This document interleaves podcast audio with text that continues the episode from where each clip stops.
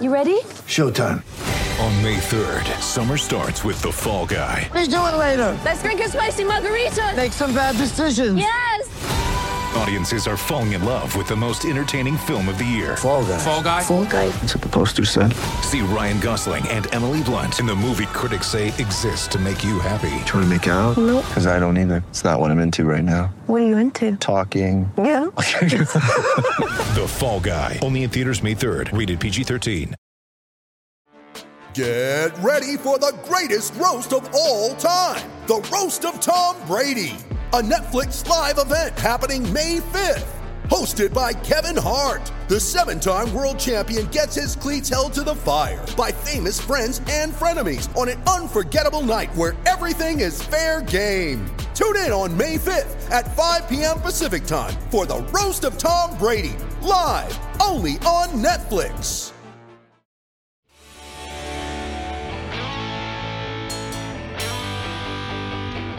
Hello, everybody, and welcome to Gobbler Country's Talking Turkey. I'm here today with my usual co-host and my always co-host, Brian Manning. Brian, how you doing? I'm good, John, and yourself? It was a really busy day at work today, and I've been on the computer staring at every video conference tool that you can find today. But this will be the last one, I guess.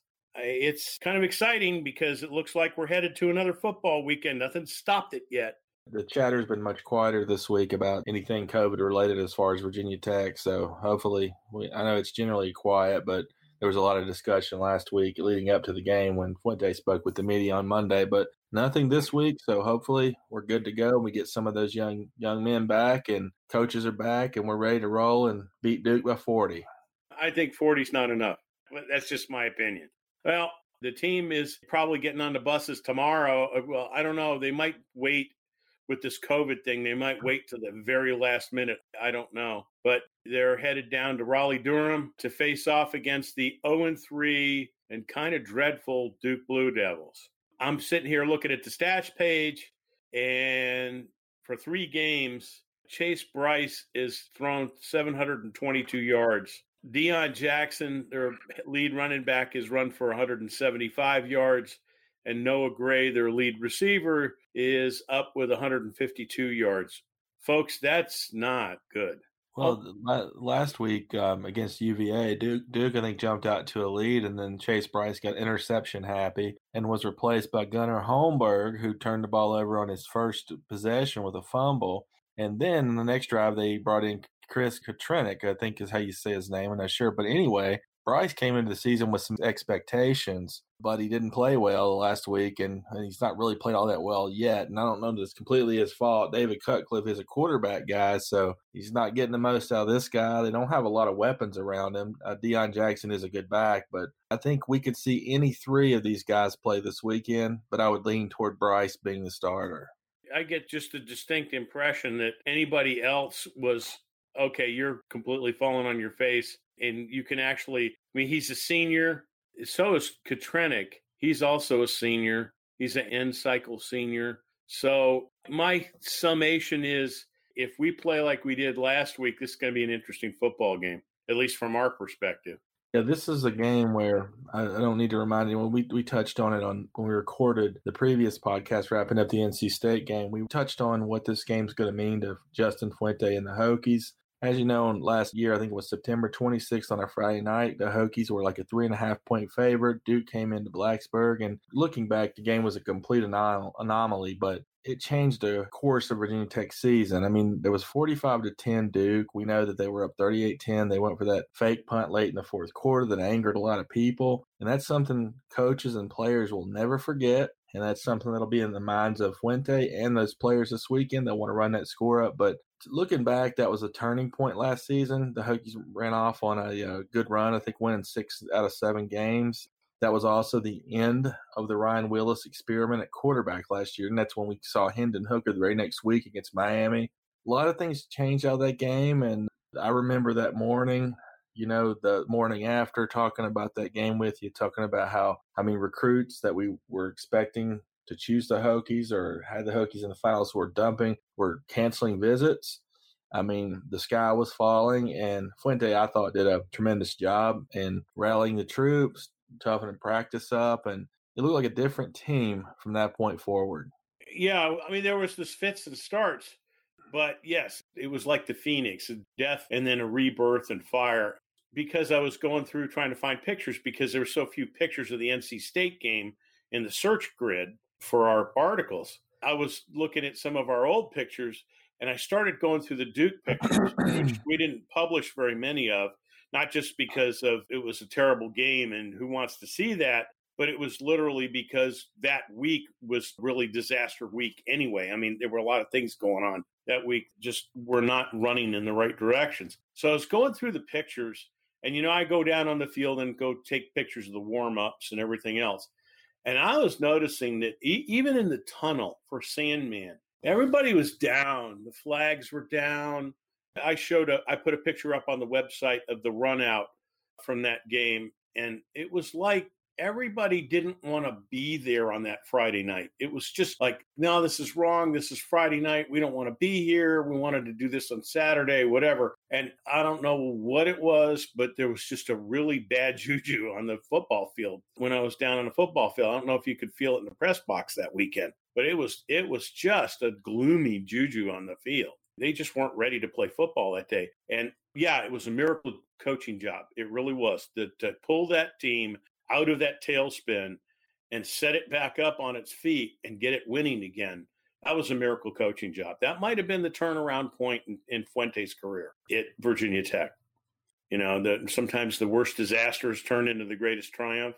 That was a, an interesting game in the sense that they were recognizing the 1999 team that appeared in the national championship, and what an awful night to recognize those guys and some of the best players in Virginia Tech history on that team. That was the greatest team in, in school history. And Michael Vick was in town that night. Coach Beamer was with with Michael Vick. I think there was twenty some players. We couldn't get more players than that due to a lot of guys that are into coaching and, and things of that nature. But anyway, we had Vick and Beamer there, the anchors of that team, and and what a night to have those guys there and on the field at halftime, knowing that, that what we were watching on the field. I mean, it was just there's nothing positive about that night. So just before in the last little time before our break here, that's what this team has to kind of build on. Uh, we find out later Ryan Willis was actually pretty badly hurt and wasn't telling anybody, and that's why he wasn't running the ball when he was supposed to, and that's why his passing was terrible for most of the beginning of the season. Is he had torn up shoulder and hadn't told anybody. And that's what happens when you get pride in the way of uh, you know being a team player and stepping up and going, "Look, I'm too badly hurt to play well." And, and, hey, everybody falls into that, right? We've all done that before. You know, you go to work and you're not on your best day, you're hurt, you're whatever, you're distracted, and you really mess everything up, and you really should have stayed home and in bed, you know, that kind of thing, because you were the guy and it's your job and that kind of stuff.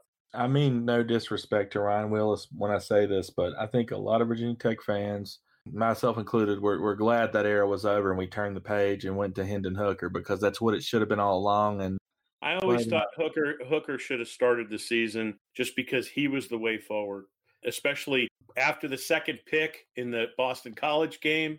Willis would have been on the bench, and not meanly, but it's like, look, you're going to throw the ball away. I got to have somebody else do the job. Well, the, the leash for Willis should have been much shorter early in the season because he wasn't an established quarterback. I mean, he the year before he had some moments, but nothing that should have had an iron grip on the starting job.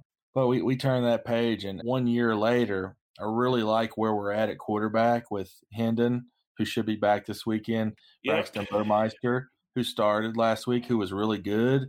And then we got Quincy, and Quincy, I think I, I, read something earlier this today or yesterday was I don't remember what publication it was, but he was the most efficient quarterback of Week One. Well, it, it wasn't Week One; it was Week One for us ACC football fans, I guess, at Virginia Tech. But he was the most efficient quarterback last week, and you know, he only threw six passes, but he two touchdowns, four completions, if you're going to throw six passes and two of them are 22 yard TDs to the correct shoulder in a tight pattern on a jump ball, okay, I'll pat you on the back for that. Just so that everybody knows before we head into the break. Remember the poll we had that I put up the other day for our wrap up podcast? Who was the Hokie player of the game 43% of you said Khalil Herbert, and that's a nice choice, and I think it's wonderful. And 47% gave a duel to, I put them both together, Quincy and Braxton, because both of those guys contributed to the win. Both of them were very important to the win, and their unselfishness with each other and with the team is what really drove that offense down the field. So I'd like to see that at the Duke game again, where we have that sort of unselfishness and that sort of effort on everybody's part, because I still think it's going to be one of those efforts this season where everybody's going to get touches on the ball. This seems to be a nice and interesting positive way rapport in the quarterback room between those three. So that's a good thing to see because they will all be needed. Well, I mean, they were they were all needed last week in the first game, so that Yeah. won't be the last time, I'm sure. All right. So on the other side, we're going to go over a few more specifics about Duke and the Duke game and go over the times, and then we'll wrap it all up. So we'll be back in a minute. Hello, everyone, and welcome back to Gobbler Country's Talking Turkey. Before the break, we were going ahead of this weekend's Duke Virginia Tech game and discussing the quarterback situation at Virginia Tech, a little bit about Duke's quarterback situation before that. And as we look at this weekend's game, the one thing that stands out to me is Duke has already played three games this season, and they're 0 3. And if we look at that on the uh, paper, you think, well, that bodes well for Virginia Tech. But as we know, we were headed into last year's game as the favorite, even though it's a different year, different teams.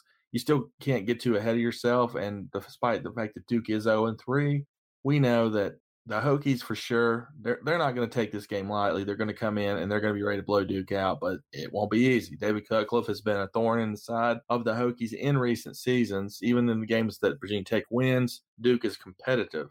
Yeah, Brian, let's say right now we, we've kind of blown by the Duke offense, and we know that they've got some interception problems, which is their lead quarterback has six picks this year and only two touchdowns. So we know how that shakes out. Let's talk about the other side of the ball because the games weren't all blowouts. Duke did start to look good. How are we dealing against their defense? Well, see, I think the defense is the strength of their team this year. Um, You look at their games; they're they've given up 27 points to Notre Dame in the opener. They gave up 26 to BC, and they gave up 38 to Virginia. The 38 to Virginia, you look at that in totality, and you realize that turnover set up Virginia in great field position on multiple occasions. And you see Duke's defense had an uphill battle. This defense we're playing this weekend is much better than the defense played last weekend. NC State's got some talented players on that defense, but as a whole, that unit was not very good. This Duke unit is a lot better. I do think the Hokies should be able to to run the ball. I think they'll win at the line of scrimmage, but Duke has some good players on defense. Yeah, so I'm looking at their roster, and Yahoo's roster doesn't qualify people. It only gives you stats necessarily as far as the game. Duke's given up 150 yards on the ground per game. They're pretty solid though in yards per attempt. They're only giving up 3.7 yards per attempt, giving up six touchdowns. So they're solid against the ground. They have been been able to get get them through the air as teams are averaging 275 passing yards a game against the Blue Devils. So and uh, and Armstrong in his first in his first start for Virginia had a nice game throwing the football, which should bode well for Hendon or Burmeister, whoever's playing a lot of quarterback this weekend. We didn't see more passing last weekend because we didn't need to be. I think this weekend we're going to see more pass attempts, which means I think Tre Turner will be a lot more involved this weekend, and James Mitchell will, will be squarely in the middle of things, and of course Tayvion Robinson. So I think this weekend you're going to see us passing the football a lot more, and probably open that running game up with the passing game. Yeah, I'm just looking down their roster of Pete players, and of course, it doesn't tell you who starts and who doesn't. But their defensive line is not. uh, They got a couple of 300 pounders. One of them's a freshman and a sophomore. Yeah, two sophomores. But really, their defensive line isn't much bigger than ours is. So that's kind of an interesting take. Their tackles are a little bit bigger, but not much. Here's an interesting stat to me, and it, it tells the tale of the Virginia game. In three games, Duke is minus nine in turnover margin. That should excite us. I think we should we should look to to capitalize on that. They're minus nine three games. They've turned the ball over 14 times, seven picks, lost seven fumbles. So uh, there's going to be some ball hawking. And that's where the next thing we need to go to and talk about is our defense. I mean, we talked about our offense and we You know, we know that we've got a nasty, stinky offensive line finally, and it's a two deep stinky, and they fight hard. And who said it? Somebody said that one of the referees went to Brock Hoffman and asked him to tone it down a little bit. You know, I like to hear that. We haven't heard that in a while, have we? No, he's the great. He's the perfect leader for this group. I mean, it's just a, a good group, and he just he just fits right in as the leader. I think he kind of assumed that role when he when he came here last year as a transfer. So nice to see that he's he establishes a nastiness on that group that's full of talented players from right to left, and then Virginia Tech can go really go eight deep at offensive line and not miss a beat. yeah, it's amazing. So now we all got to look at our defense against their offense, just because you start to bring it up, and our defense the defensive line, we got Justus. We of course we got Justus Reed, who is now big number nine. He's starting to assert that personality into that group. It's kind of brought up Hewitt. I saw Hewitt all over the place when he was in playing. He was shutting down holes and he was working. He wasn't like getting big tackles and stuff in the rush. He was containing and controlling the middle and stuffing up the middle. He was forcing everything to the outside, which is what he's supposed to do as a nose tackle. So I'm, I'm happy and pleased with that. I did notice that our three linebackers in my grade sheet, the linebackers, I couldn't pick out a star linebacker because all three of them were really good last week. And I'm looking for that again this week. Uh, you know, how's your take on that? Yeah, last week the linebackers, I thought they were the defensive line was so good, making a lot of plays in the backfield that I didn't think that the, the linebackers had to be so. I think it, Ashby had five tackles and, and he did get a sack and maybe a sack and a half. And Tisdale seemed to me like he played more than Dax this week. Both played quite a bit. Dax did pick up a half sack. They were very active. We know that's a strength of the team. I love watching Tisdale play. I think Dax to me is more suited at Mike, but that he's not going to play Mike this year with Ashby. He's, next year will be his chance there, I believe. But no, it was a good good effort, and I think you should probably you'll probably see more Ashby rack up his ten usual tackles this week against Duke. But hopefully we get get to the quarterback six more times. That would be fun. Yeah, yeah especially with them having a case of dropsies. The big thing that and I noticed last week that I'd like to see the defense bring again this week is that same really badass attitude out on the defensive backfield. They weren't challenged a lot last week, so they were they came flying down into the box to take care of stuff in the box. I got a feeling that's going to be another replay this time because, of course, with the kind of weak passing attack that Duke does have. Although, uh, like we say, Cutcliffe might pull something out of some place and surprise us. So we got to be careful. But I got a feeling Chamarri Connor is going to be more strong safety in the box. He was doing great job last week. I think the out the boundary corner, who's Chatman. You know, you've got boundary and field corners. I don't know what they've got Chatman doing. I think he was playing the boundary corner this last time most of the time. They've been really mixing it up, which has been impressive. I, I noticed that with the linebackers too. Uh, all three corners that played last week, I think, were impressive. Brion, you know, Brion Murray had that big pick, and this week, I think, hopefully, yeah. Jermaine Waller will be back in the starting lineup. We really need him back. And to start with Caleb Farley gone, we need Waller back. But it was good experience for those other guys to be on the field as the three main guys with Waller out. So hopefully, but we'll have a full cast there this weekend in the, in the at corner. Yeah, I think so let me go back to our offense and, and against Duke's defense. One matchup that I that I want to point out is is Victor. This last name can be a d- bit difficult sometimes, but but Victor Dimukeje, the defensive end from Baltimore for Duke, he is really good. He is number fifty one. He's a as a senior out of Baltimore. When he was being recruited a few years back, he actually his finalists were Duke and Virginia Tech, and he ended up going to Duke. I wish we could have got him. He's a really good player. So far in three games this year, he has four sacks and five tackles for loss, 13 tackles, forced a fumble. He's a good player. He's a really good player. He's been a really good player his entire career there. Soon he's going to be matched up with Darrisaw. Darrisaw was amazing last week, so that should be one of the better battles to watch. But as I said, I'm not sure which side he lines up on. I'm just going to assume he's going to line up on the right side. So that's a matchup to watch. Yeah, that would be. But you know, they could move him. You know, a lot of the guys times guys swap, and they could move him over against Tenuta. I think it's going to be a fun challenge to watch what happens either way because One person that seems to have rubbed off a little bit on Tenuta is Hoffman, and Tenuta's really upped this game. I like the way he's been hitting it too. Back when we recruited Tenuta, uh, he's from Charlottesville area. His dad was the defensive coordinator at Virginia at one time, but back when we recruited him, he was a bit of a project. He was tall, and I think when he was in high school, he was like 6'7", 250. He put, put on a lot of beef the last years, and he, he was a redshirt freshman last year and kind of just took on that role and moved into the spot and never really gave it back up. And he does play with a mean streak. And I'm not sure if anyone read the article, but he was actually by Pro Football Focus, he was the number one rated right tackle in all college football last week. So that's pretty impressive considering the SEC was back at play. Yeah, it's it was for him to get noticed. But other than Dimukeje, they don't have any players on defense that really scares me. But overall, it is a good unit, and it's a better unit than their offense. So, hey, look, we've got a lot of good things happening.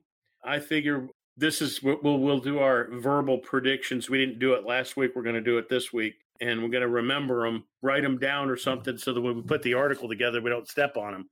I'm going for probably 48 to maybe 17 Tech. I know that sounds weird, but I just got a feeling it's going to be one of those games. Well, for me, I, I think I think it's going to be 38-17 Virginia Tech. That's where I'm going. So, hey, Brian, uh, that, that's probably our cue to say goodnight. And everybody, let's just keep it up. We got a couple more articles come out. We'll have a poll on this article and, you know, the usual what we think the spread's going to be and and what we think the scores, you know, who we think is going to come away with the win. We'll have Brian's technical review and hopefully they get on the bus to go to Raleigh Durham because it's a bus trip and we put them away this time. So, as we always say, go Hokies. Go Hokies.